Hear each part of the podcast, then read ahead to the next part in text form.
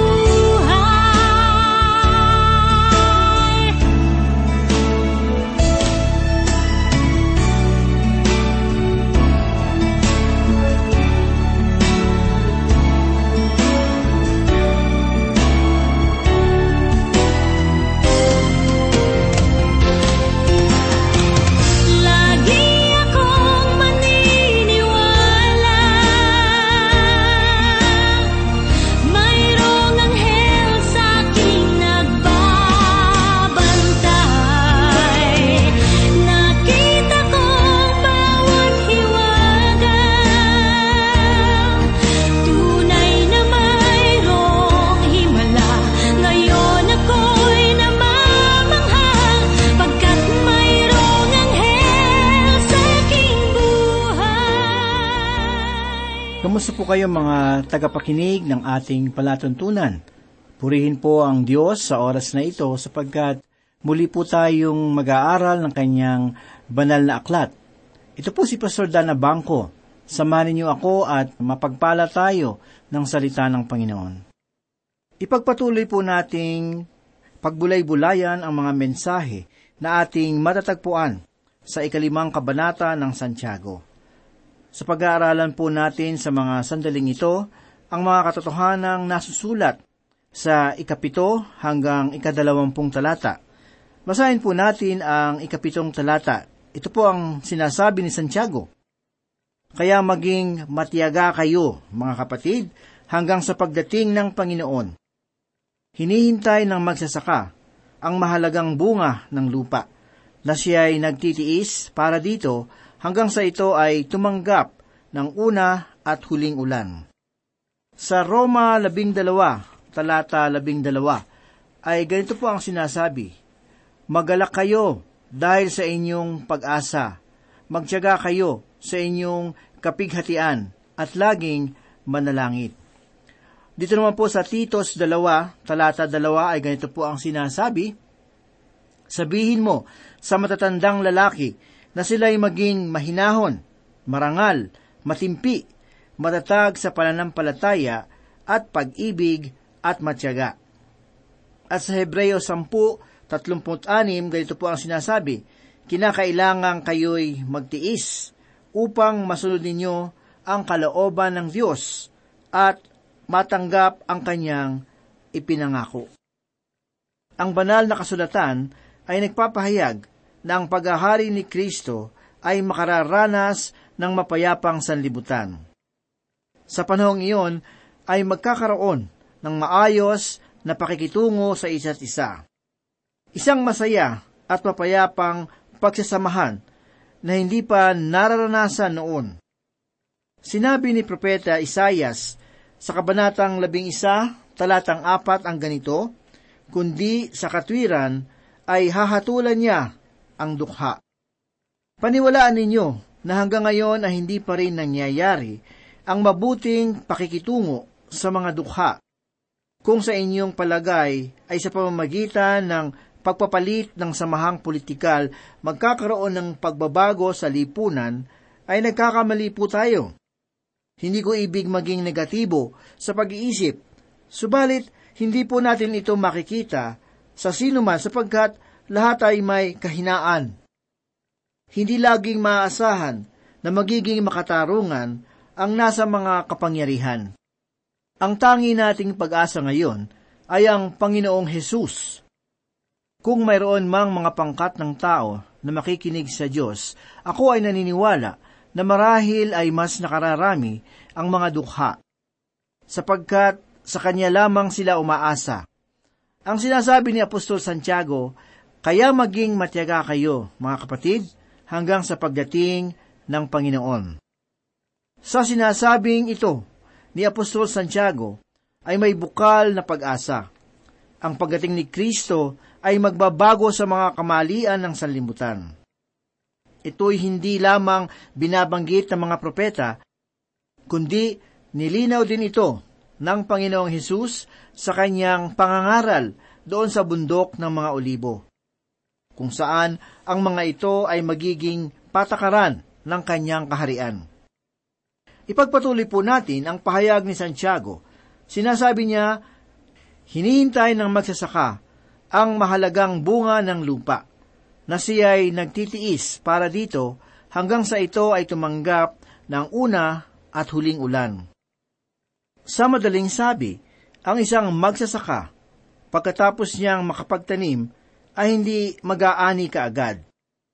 Aalagaan niya ang itinanim at matyagang maghihintay ng panahon na makapamunga ang mga itinanim na binhi hanggang sa handa ng anihin. Madalas nating naririnig na ang mga mananampalataya ay umaani ng mga kaluluwa sa tuwing sila ay humahayo upang magpahayag ng mabuting balita. Ako ay hindi sang-ayon sa paniniwalang ito. Noong inutusan ng Panginoong Hesus ang kanyang mga alagad na humayo para lamang sa mga nawawalang tupa, sinabi niya sa ikasampung kabanata ng Ebanghelyo ni Lucas, talatang dalawa ang ganito, Totoong marami ang aanihin, subalit kakaunti ang mga manggagawa. Ang pahayag na ito ay totoo, sapagkat ang Panginoon ay nasa huling bahagi na ng panahon ng kautusan. Ang bawat panahon ay nagtatapos sa paghuhukom kung kaya't ang pag-aani ay kailangang gawin at sundin ang kautusan. Mababasa natin sa ikalabing tatlong kabanata ng Mateo na susuguin ng Panginoong Hesus ang kanyang mga anghel upang sila ay mag-aani. Sa madaling salita, ang mga mananampalataya ay hindi inaatasan na mag-ani. Ang Panginoon ang naghihiwalay sa mga palay mula sa mga damo. Ano kung gayon ang gawain ng mga mananampalataya?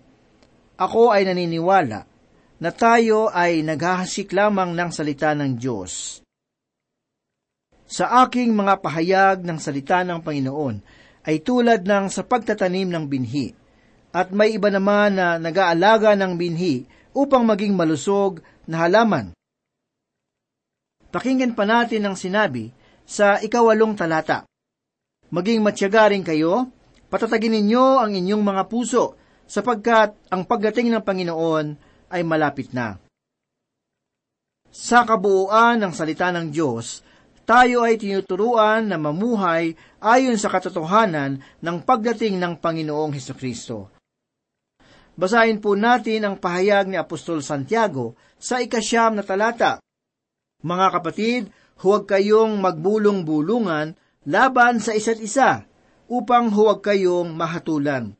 Tingnan ninyo, ang hukom ay nakatayo sa harapan ng mga pintuan. Tunay na nakahihiya sa ating Panginoon kung sa kanyang pagparito ang mga mananampalataya ay may mga hidwaan.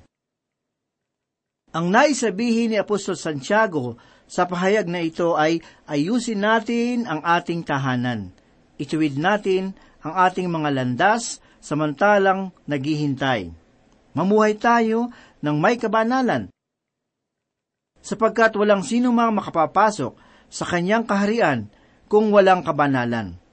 Pakinggan po natin ang sinasabi sa ikasampung talata. Mga kapatid, kunin ninyong halimbawa ng pagtitiis at ng pagtatyaga ang mga propeta na nagsalita sa pangalan ng Panginoon. Ang sabi po sa unang Timoteo 4, ay ganito, Huwag mong bigyang daan na hamaking ka ninuman dahil sa iyong kabataan. Sa halip, pagsikapan mong maging huwaran ng mga sumampalataya sa pananalita, ugali, pag-ibig, pananampalataya at kahandaan. Huwag mong bigyan daan na hamaking ka ninuman dahil sa iyong kabataan. Sa halip, pagsikapan mong maging huwaran ng mga sumasampalataya sa pananalita, ugali, pag-ibig, pananampalataya at kabanalan. Ang mga propeta ay magandang halimbawa ng pagtitiis at ng pagtityaga. Sila ay nagtiis at sila ay naging matyaga sa pamamahayag. Basahin po natin ang pagpapatuloy ni Santiago sa ikalabing isang talata. Tunay na tinatawag natin na mapapalad ang mga nagtitiis. Narinig ninyo ang tungkol sa pagtitiis ni Job at inyong nakita ang layunin ng Panginoon kung paanong ang Panginoon ay puno ng pagkahabag at pagkamaawain. Noong aking binabasa ang aklat ni Job, sa aking pakinandam, siya ay walang pagtsatsaga. Ang tunay na nangyari ay natutunan ni Job na magtiis at magtyaga sa panahon ng mga pangyayari. Tungayan po natin ang sinasabi sa talata, at iyong nakita ang layunin ng Panginoon kung paanong ang Panginoon ay puno ng pagkahabag at pagkamaawain. Ang mga huling bahagi ng pagsubok sa buhay ni Job ay kakikitaan ng magandang aral at karunungan tungkol sa habag ng Panginoon. Dahil rito, kailangan nating maging mapagtiis at maging matyaga, sapagkat ang Diyos ay hindi bumibigo sa bawat nagtitiwala sa Kanya. Basahin po natin ang pahayag ni Santiago sa ikalabing lalawang talata. Ngunit higit sa lahat, mga kapatid ko, huwag ninyong ipanumpa ang langit o ang lupa o ang anumang ibang panunumpa, kundi ang inyong oo ay maging oo at ang inyong hindi ay maging hindi, upang kayo'y huwag mahulog sa ilalim ng kahutulan. Kaibigan, sa tuwing ikaw ay mangangako, mabuting isipin mo na ikaw ay nasa loob ng hukuman at nangangakong sasabihin ng katotohanan at pawang katotohanan lamang. Lahat ng iyong pananalita ay dapat na ganyan. Subalit, may mga tao na bagamat nangangako ay hindi pa rin mapagkakatiwalaan. Tunghayan natin ang ikalabing tatlong talata. Mayroon ba sa inyong nagdurusa? Manalangin siya. Mayroon bang masaya? umawit siya ng papuri. Sangayon sa sinasabi ng talata, dapat na manalangin ang sinumang nagdurusa at umawit ng mga papuri ang sinumang masaya. Mayroong mga mga awit sa simbahan na nasisiyang sabihin sa lahat na umupo tayo ng maayos at ngumiti. Ngunit nalalaman ba natin na sa ating mga simbahan ay mayroong mga talagang nabibigatan? Marahil, ang ilan sa kanila ay mayroong mga dinadalang suliranin, samantalang ang iba ay totoong pagod. At pagkatapos, ay pagsasabihan sila na umupo ng maayos at ngumiti. Ang mungkahi ni Santiago sa mga nagdurusa ay manalangin at ang mga masaya ay umawit ng mga papuri sa Panginoon. Basahin natin ang ikalabing apat na talata. May sakit ba ang sino man sa inyo? Ipatawag niya ang mga matatanda ng iglesia at kanilang ipanalangin siya, at siya ay pahira nila ng langis sa pangalan ng Panginoon. Mayroon isang pangyayari tungkol sa isang ama na nagtapon ng gamot na dapat ay iinumin ng kanyang anak na may sakit. Ginawa ito ng ama sa paniniwalang pagagalangin ng Diyos ang kanyang anak na hindi gagamit ng gamot. Namatay ang bata, at ang sinabi ng kanyang ama, ang Panginoon ang muling bubuhay sa kanya mula sa mga patay, sapagkat siya ay pinahiran ng langis. Namatay ang bata, at ang sabi ng kanyang ama, ang Panginoon ang muling bubuhay sa kanya mula sa mga patay, sapagkat siya ay pinahiran ng langis. Ang mga pinuno ng simbahan kung saan siya ay isang kaanib, ay nagsabi na siya ay hindi tinuruan ng ganoong paniniwala.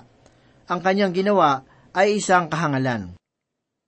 Kaibigan, kung sa iyong paniniwala ay kalooban ng Panginoon, nagagaling ang lahat ng mga may sakit na mananampalataya, ikaw ay sumasang-ayon sa paniniwala na ang mga mananampalataya ay walang kamatayan.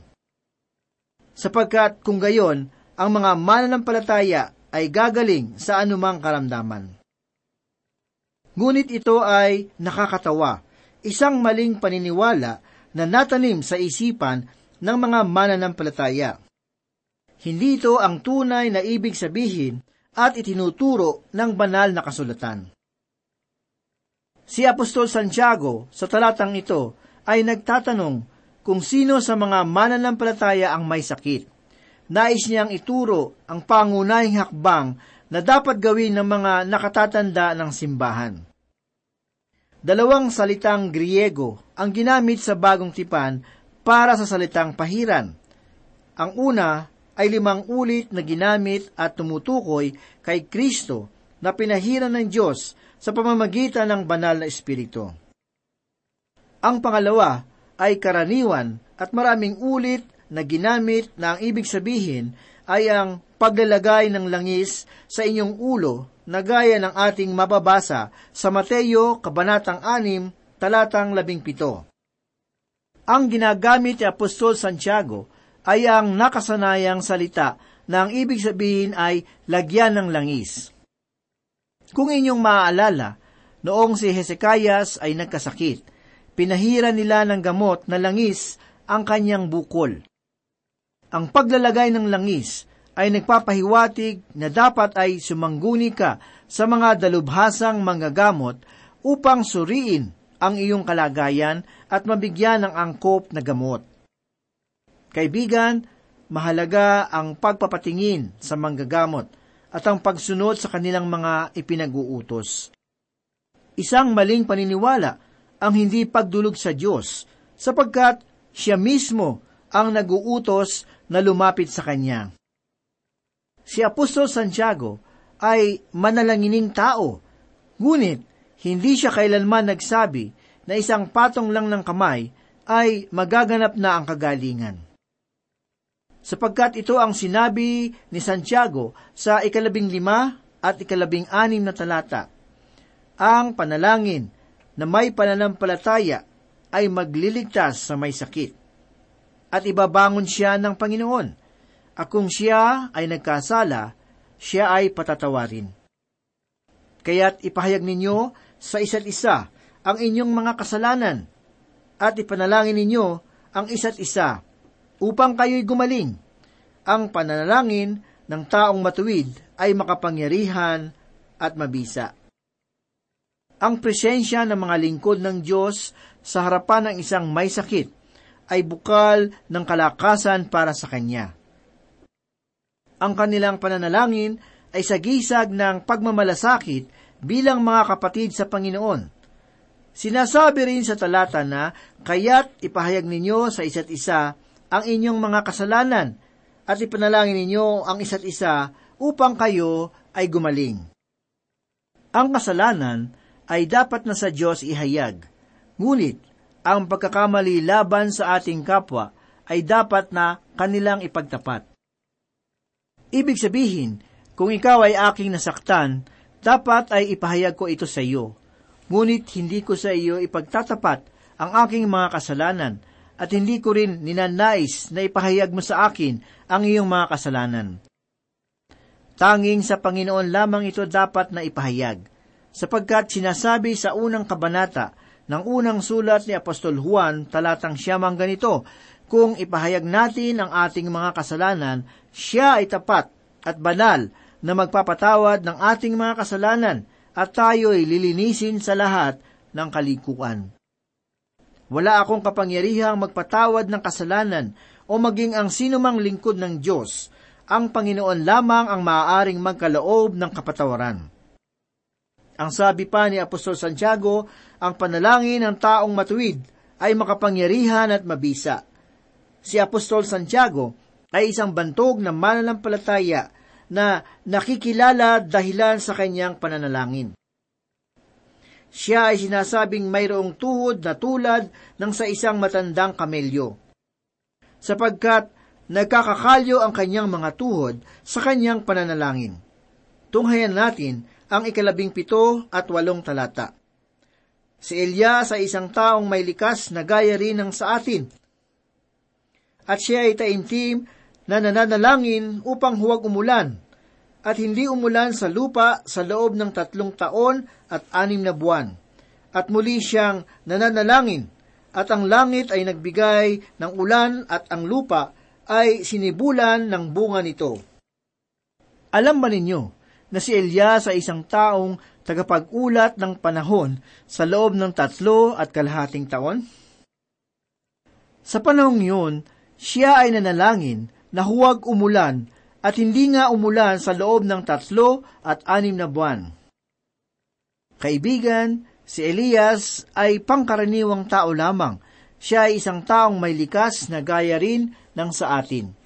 Subalit, siya ay taong nananalangin ng may damdamin at ningas, at ito ang uri ng pananalangin na kinakailangan natin ngayon. Basahin po natin ang mga huling pahayag ni Santiago sa ikalabing siyam at ikadalawampung talata.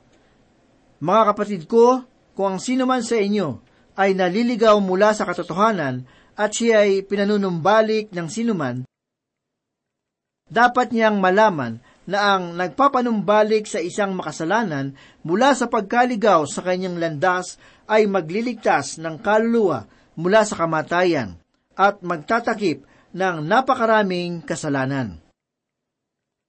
Ilan sa mga mangangaral ngayon ang naniniwala na ito ay tumutukoy sa isang anak ng Diyos na naligaw ng landas. Ako ay naniniwala na ang mga tinutukoy ni Santiago ay ang mga dating nasa katotohanan ngunit naligaw at kailangang mapanumbalik sa Panginoon. At ito ay tungkulin na dapat gampanan ng mga mananampalataya na panumbalikin ang mga makasalanan upang maligtas ang kanilang kaluluwa mula sa tiyak na kapahamakan. Ang kahangahangang katotohanan tungkol sa pag-aaring ganap sa pamamagitan ng pananampalataya ay ang pagpapatawad ng Diyos sa ating mga kasalanan. Ito ay mapalad na katotohanan na kailangang maranasan ng mga wala pang relasyon sa Diyos.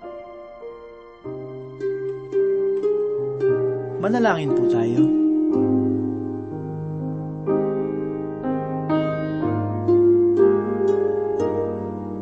Dakila at mapagpala naming Diyos, Kami po muli ay nagpapasalamat sa inyong kabutihan.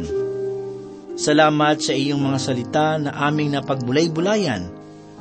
Sa mga sandaling ito, loobin mo nawa na matatak sa aming mga puso at aming maisabuhay ang iyong kalooban. Tulungan mo kaming maging matagumpay sa aming paglakad at lagi pong maingat sa aming mga ginagawa upang ang aming buhay ay maging mabuting halimbawa sa lahat. Salamat sa iyong mapagpalang salita. Patuloy mo pong hipuin ang mga puso ng bawat isa sa patuloy naming pag-aaral ng iyong salita naway lagi nilang madama ang iyong pagmamahal at pag-ibig.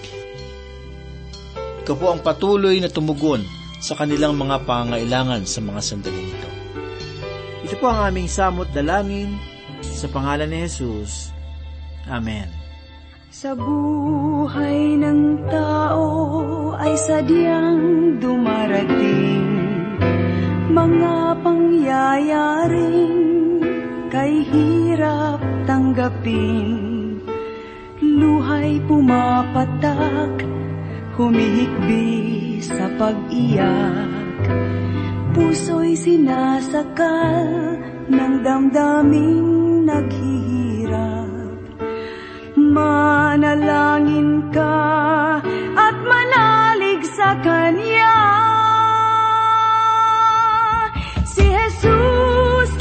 Jesus ay kasama. Walang pagsubok na hindi natin kaya. Kung tayo'y lubos na may tiwala sa Kanya luhay papawiin, papayapa ang damdamin. Sa Diyos ang lahat ay ating ihabilin. Hindi ka nag-iisa, manalig ka sa Diyos. Kasama mo, anak niyang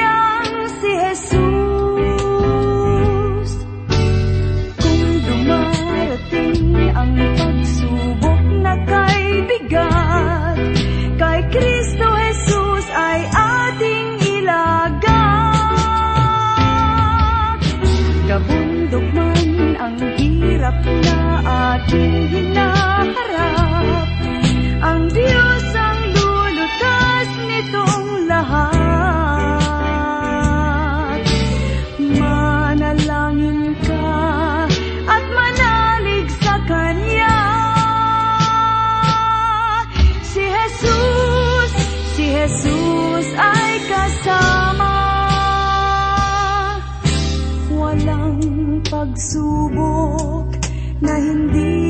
ating kaya. Kung tayo'y lubos na may tiwala sa Kanya Luhay papawiin, papayapa ang damdamin. Sa Diyos ang lahat ay ating ihabilin. Hindi ka nag-iisa.